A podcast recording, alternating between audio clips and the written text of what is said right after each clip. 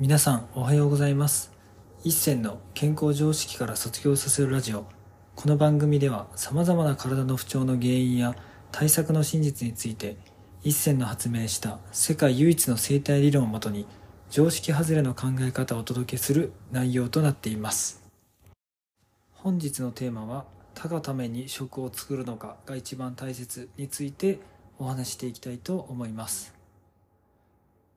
えー、昨日はですね僕5月8日だったので、まあ、1日ちょっとお休みをいただきまして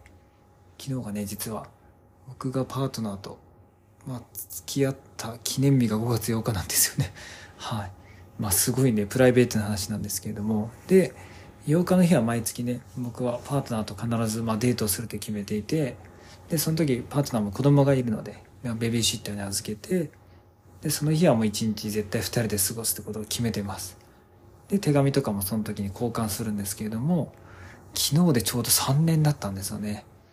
付き合って3年も経ちました。でもね彼女が支えてくれてるおかげで、まあ、僕の院も本当にやっぱここまで広がりましたしやっぱ彼女のサポートがなければ僕は絶対ここまでできてないと本気で思うので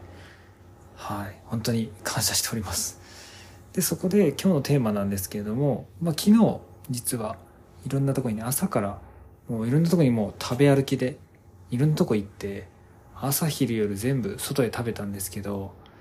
全部ね添加物が入ってないとかすごい自然農法で作ったものの野菜を使ってるとかめちゃくちゃこだわってるお店ばっかりだったんですよ。ただやっぱ僕胃がもたれたんですよね。で普通だったらまあこんだけ体にいいもの食べてるんだからもたれるわけないじゃんと思うんですけれどもところが僕の中でそこで昨日気づいたのがですねやっぱ今朝そうだったんですけど、まあ、彼女が作った、まあ、味噌汁とか玄米食べるとやっぱね落ち着くんですよね。異常に。でやっぱそれってすごい大事だなと思っててその別にお店の食事が悪いって意味ではなくてやっぱり僕の体とか僕の考え方とか僕がどういう仕事してるとかいろんなものの状況背景踏まえた上で僕の体が元気に動くようにっていう思いを込めてやっぱ作ってくれてるのがまあ彼女の食事なんですよね。って考えたらやはりもちろんそこに使ってる食材の良さとかまあそういう調理法のねうまさとかいろいろそれはあるとは思うんですけどそれプラスアルファのやっぱ愛の力がものすごいやっぱこれ食事に影響するなっていうのは思いました。だからやっぱお店に行ってあお客さんがいつも来てる方とかだったらやっぱ常連さんになる仕組みもそこだと僕は思うんですけどもやっぱ初回から来ていろんな話をして仲良くなってるやっぱ店員さんとお客さんってところはやっぱりそこにやっぱ店員さんが愛情を込めてやっぱねご飯作ってるのでその人のために。って考えるとやっぱそこに愛がこもるからやっぱ嬉しくなってまた来ちゃうと思うんですよね。だからまあちょっと眉唾ものというか目に見えない世界のまた話になるんですけどもまあ、僕もいろんなお客さんと関わっていく中で、まあ、食事を作ってるわけじゃなくて生態なんですけれどももうこの人に本気で変わってほしい治ってほしいもっと楽になってほしいっていう、まあ、本気の愛情を込めて、まあ、LINE でも日頃の施術とかでももう接していってるのでやっぱりそこへの愛情が相手に伝わるともちろん技術云々まあ、生態の結果とかももちろんそういうのも加味されるんですけれどもそれプラスアルファでやっぱりそういう愛情が多分伝わってるのかもしれないと僕は勝手に感じるんですけども、まあ、そういう愛情がこもってるので、まあ、皆さんの中であ私だけをちゃんと見てくれてるっていうそういう欲しかった親からもらえるような愛情というかそういうのを皆さん感じ取ってくれてやっぱいろんな方を紹介してくださったりまたこうやって通ってくださったり、まあ、はたまたいろんなとこでねこうご紹介してくださったりをしてくれてるんじゃないかなっていうふうに思います。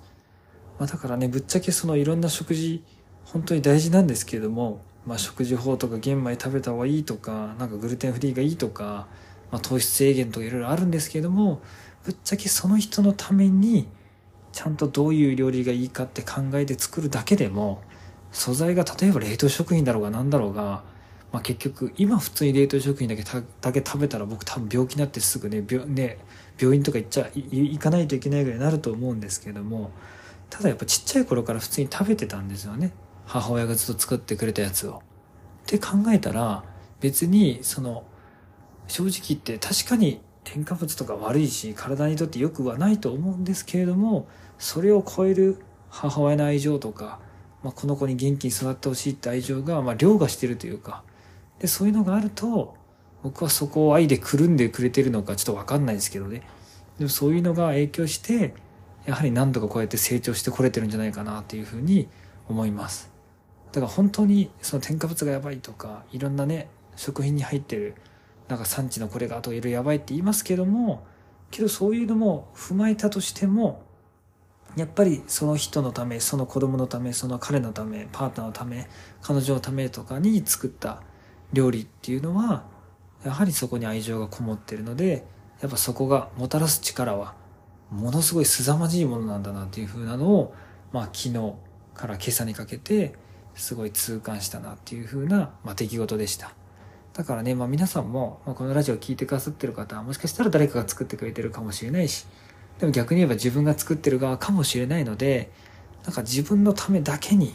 作ってもらうっていう時間とか、そういう習慣をね、1ヶ月1回でもいいし、まあ年に1回でもいいから、誰か自分のことを本当に大事に思ってくれてる人にお願いして作ってもらうと、ものすごい体も心も安心すると思うので、ぜひね、皆さん、